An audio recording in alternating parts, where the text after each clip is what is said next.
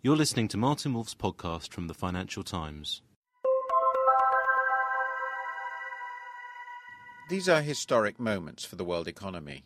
I felt much the same during the emerging market financial crises of 1997 and 1998, and again during the bubble in technology stocks that burst in 2000. Today's credit crunch may, I believe, be an equally important turning point for financial markets and the world economy.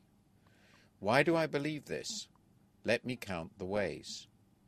First and most important, what is happening in credit markets today is a huge blow to the credibility of the Anglo Saxon model of transactions orientated financial capitalism. A mixture of crony capitalism and gross incompetence has been on display in the core financial markets of New York and London. From the ninja, no income, no job, no asset, subprime lending, to the placing and favourable rating of assets that turn out today to be almost impossible to understand, value, or sell, these activities have been riddled with conflicts of interest and incompetence. In the subsequent era of revulsion, core financial markets have simply seized up. Second, these events have called into question the workability of securitized lending, at least in its current form. The argument for the shift to securitization, one I admit I accepted, was that it would shift the risk of term transformation, borrowing short to lend long, out of the fragile banking system onto the shoulders of those best able to bear it. What happened instead was the shifting of the risk onto the shoulders of those least able to understand it.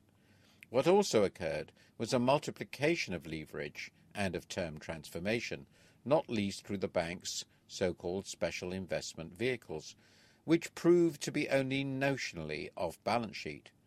What we see today as a result is a rapid shrinkage of markets in asset backed paper. Third, the crisis has opened up big questions about the roles of both central banks and regulators. How far, for example, do the responsibilities of central banks as lenders of last resort during crises stretch?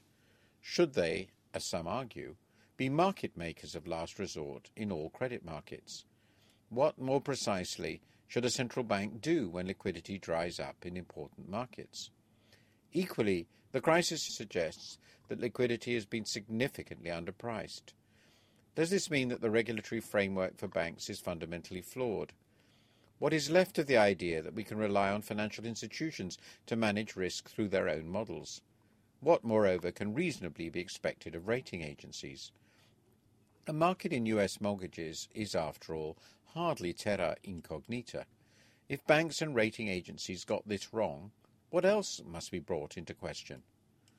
Fourth, do you remember the lecturing by US officials, not least to the Japanese, about the importance of letting asset prices reach equilibrium and transparency enter markets as soon as possible?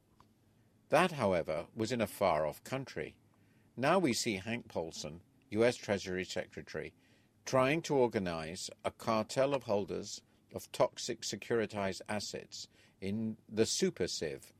More importantly, we see the US Treasury intervene directly in the rate setting process on mortgages in an attempt to shore up the housing market. Either or both of these ideas might be good ones, though I doubt it. But they are at odds with what the US has historically recommended to other countries in a similar plight. Not for a long time will people listen to US officials lecture on the virtues of free financial markets with a straight face. Fifth, and here we start to move from questions about the workings of the financial system to global macroeconomic implications. This crisis signals a necessary but significant re rating of risk. It turns out that it also represents a move towards holding more transparent and liquid assets, as one would expect and indeed hope. This correction is altogether desirable. It has, moreover, been remarkably selective. It is a striking feature of what has happened that emerging markets have emerged as a safe haven as investors run away from US households. For those in emerging economies, this must be sweet revenge. But they should not cheer too soon. Today's favourites may be brutally discarded tomorrow. Sixth, this event may well mark the limits to the US role as consumer of last resort in the world economy. As the Organization for Economic Cooperation and Development notes in its latest economic outlook, the correction is well underway. In 2007, it forecasts, US final domestic demand will grow by just 1.9%, down from 2.9% in 2006. It forecasts a further decline to growth of 1.4% next year. In both years, net exports will make a positive contribution to growth, 0.5 percentage points in 2007 and 0.4 percentage points in 2008, as the trade deficit shrinks in real terms. In this way, the US is re importing the stimulus it exported to the rest of the world in earlier years. The credit crunch is quite likely to accelerate this process, so the US needs strong growth of net exports. For this reason, policymakers are relaxed about the dollar's fall, provided it does not awaken fears of rapidly rising inflation.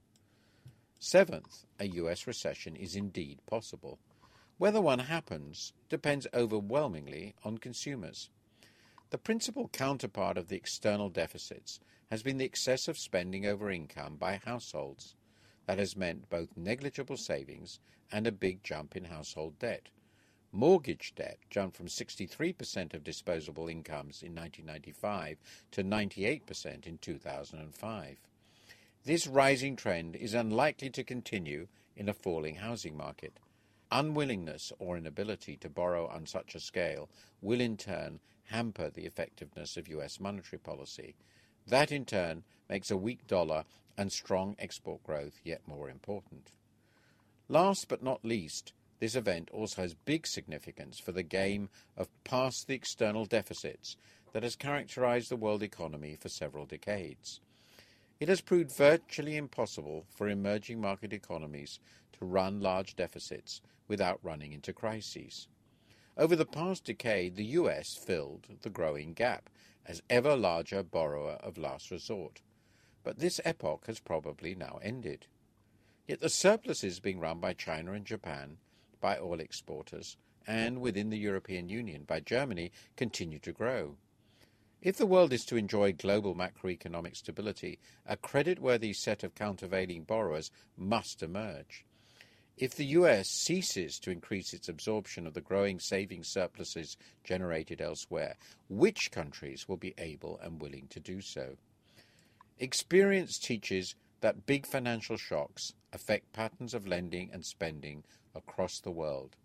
Originating as it does at the very core of the world economy, this one will surely do so too.